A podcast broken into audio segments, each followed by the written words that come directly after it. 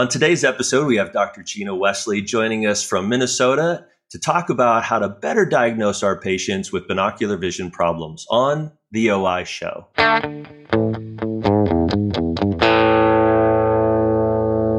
Welcome to the OI show. Uh, my name is Dave Kading, and I'm here with my good friend, Dr. Gina Wesley, who practices right outside Minneapolis in, uh, in Minnesota. And uh, Gina started her practice in 2008. And to me, Gina is the person that can always say, Yes, you can. Gina started her practice cold. Uh, she started her practice in the midst of uh, growing a family as well. She's got uh, two children and she is a busy, busy lady. Uh, she's also somebody who I look up to because she's always been able to do specialty care, not just primary care. Gina has grown her practice into a specialty vision therapy practice, a specialty dry eye practice. She's a research center. Uh, Gina is the epitome of yes, you can. As a business owner, she is excelling in what her business is capable of doing. And uh, I've always looked up to what Gina's doing. Every time I get to talk with her, it's something new and something exciting. So, Dr. Wesley, thank you for hanging out with me today. I'm excited to talk with you. Well, thanks for having me, Dave. And those are very kind words. I appreciate that. I feel like I could turn that right back around to you and say the same things about you. I thank you. Felt like you have mentored me in many, many ways, and I really appreciate that relationship. Thank you. So uh, Gina was um, was kind of telling me a little bit about her vision therapy practice, and so we have a practice, a vision therapy practice at our office, and I think that many of us optometrists we kind of just put vision therapy as something that we'll just refer that out. It's too complicated to do in our practice. But um, Gina, you've brought this into your practice. You've uh, found somebody that can work with you from a therapist standpoint. And uh, tell me what's going on and what's exciting in your therapy practice. Well, you know, it's interesting because I don't think I've ever really written any articles or talked about this on any sort of interview or podcast because vision therapy is probably only about 10 to 15% of my practice, but I feel it's a very important and vital part of my practice. Uh, and what has been happening is that these parents, especially this last year, who have been more at home with their kids for school, have really noticed that maybe those reading issues their teachers have been telling them about for their kids are really um, coming to light and they can see them for themselves. And they're very concerned about them, as well as all the additional screen time. So, what I always educate parents about is when they come to our office, you know, we do an exam, we look for healthy eyes, we look for clear vision, but we're also screening for any binocular vision issues. And so within that realm, we're always trying to figure out ways that we can catch those kids that are coming in who maybe don't have any particular complaints and the parents don't have any observations, but this child very well may have an issue. And so um, there's a variety of different things we've done. We'll do the King-Devick screening on them for tracking. We'll do obviously cover test and quick little phoria and Vergence test. Um, and we do a symptom checklist. But my most recent addition that I'm really excited to implement in my office is the RightEye system. And I haven't yet gotten it, but I have been looking into it for a couple of years. And I feel that there's more established vision therapy practices that have incorporated this into their care for a long time. But it really impressed me just from the perspective that when I ran through the demonstration, when I had done it, I don't really consider myself to have any sort of issues or problems. I have a slight exophoria and hyperphoria, which I only know simply because you test yourself and you make those observations that cause me zero issues. And they're really small. Like we're talking five or less, you know, diopters for the exo and, and barely anything for the vertical.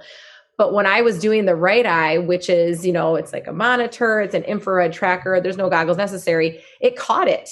And I was like, wow like and i you know you sit down for demonstrations and you don't know really what's happening. So i was super impressed because i was like if i if they caught that for me what can it catch for all of these other you know kids? And so i'm looking to incorporate some screening capabilities of this system within my pediatric eye exams so that we can mm-hmm. help continue to build and grow our vision therapy practice which has so, been building. So that was a very how, long explanation yeah no it's it's good. So so this is something that's a diagnostic tool, and when would you incorporate it into you know the exam, and how long does it usually take?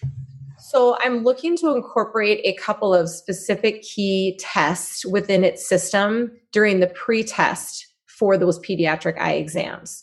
Mm. So um, we all have our pre-tests that we run on patient and patient care, and I'm looking to change the King-Devick screening that I had been doing, which for those of you who don't know, right, it's an iPad. It's a, you know, the, the kid reads the numbers. It's a baseline concussion test for all extents and purposes, but it's great at, at finding, reading, and tracking issues.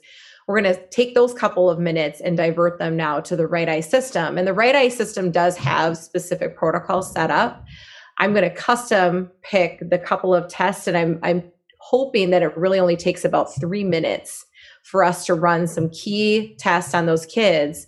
And what I like about it is we then can remote just through the website um, in the exam room the test for the kid and actually play their results so we can see what their eyes are doing, right? So basic tracking, saccadic issues, alignment, bam, you can show the parents right then and there. Um, and then I have a better idea too, right? Because we would all like to think we're really amazing at detecting issues on cover test, but depending on how that kid pays attention or not, I mean, little nuances can be difficult to catch. Yeah. I feel like the system will help. So that's the plan right now.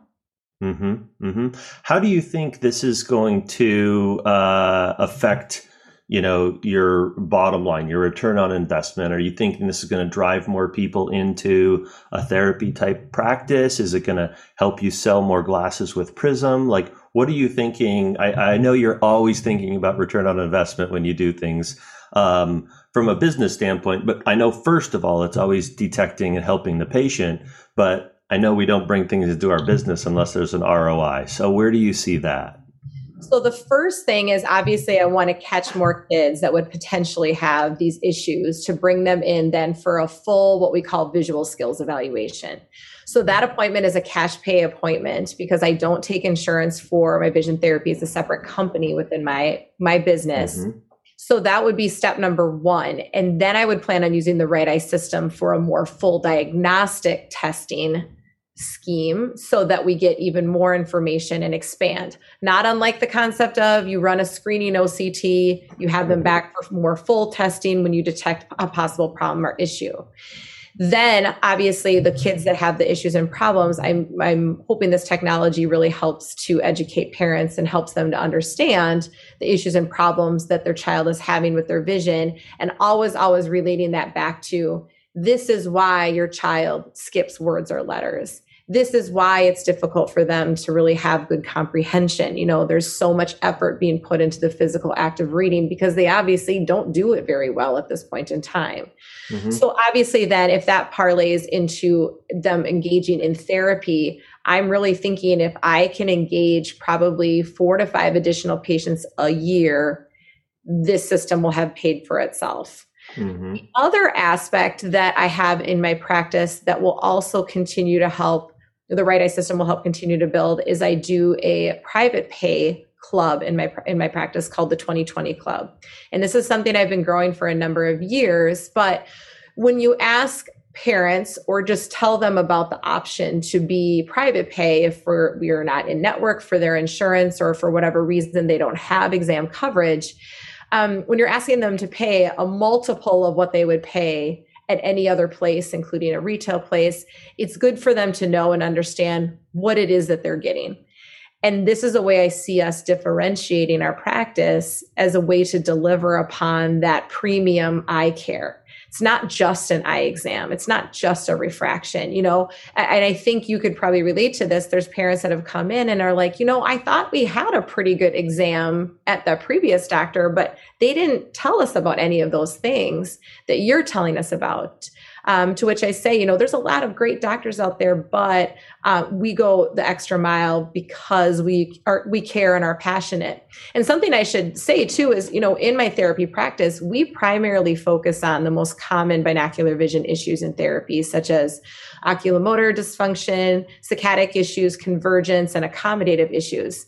Really high level perceptual TBI, things like that, we're not really getting into. And those are ones that we refer to our binocular vision friends who are very expansive in that area, which I know, Dave, you and your wife, Christy, really are. And that's amazing.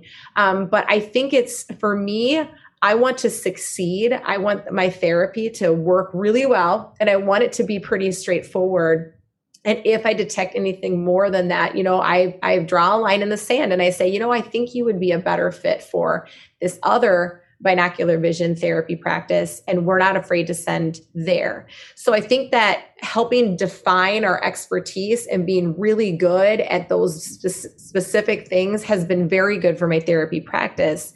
Um, the last thing I want is people who have only had a marginal improvement um, because they're really high complex you know cases and communication with parents regarding that i think is very important too I find that as I've done my vision therapy and added that into my practice, because I've really only been doing that now. My practice is almost 13 years old, but only for the last seven years or so. Um, very candid and open conversations has been excellent to really level set expectations. And I think one of the key things that I say that really helps parents is I always say, I'm going to ask the question that I know you're thinking, but you don't want to ask me. And that's what if I don't do therapy for my kid? Mm-hmm. What's going to happen?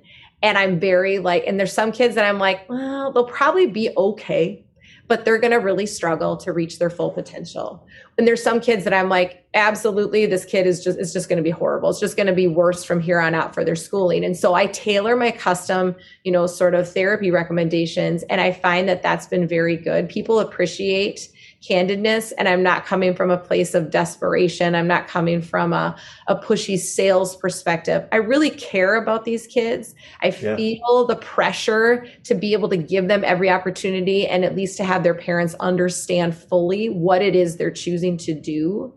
And so having a system like the RightEye is nice for that because I feel any tool I have that helps really explain and drive that message home will help these kids and will help grow my therapy practice. Yeah.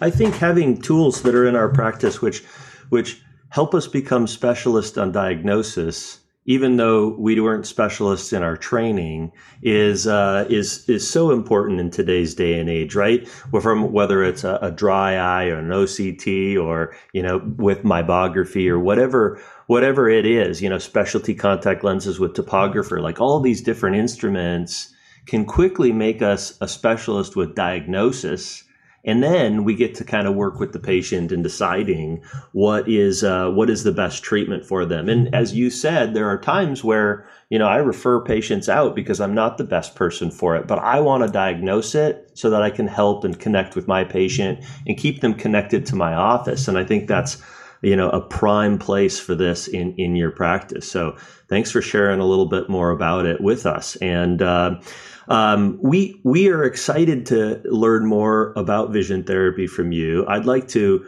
bring you back on the show sometime and talk about starting a vision therapy practice from scratch. Um, and you know, the thing that's so tough when it comes to Dr. Wesley is we could ask her about how to start a research practice from scratch, or you know, a specialty contact lens from scratch, or a dry eye practice from scratch. Uh, you know, she's got all those tools. So uh, if we're lucky, we're going to have you on the show a whole bunch. And I really appreciate you joining us today. Thank you, Dr. Wesley. Thank you, Dave. All right, we'll talk later.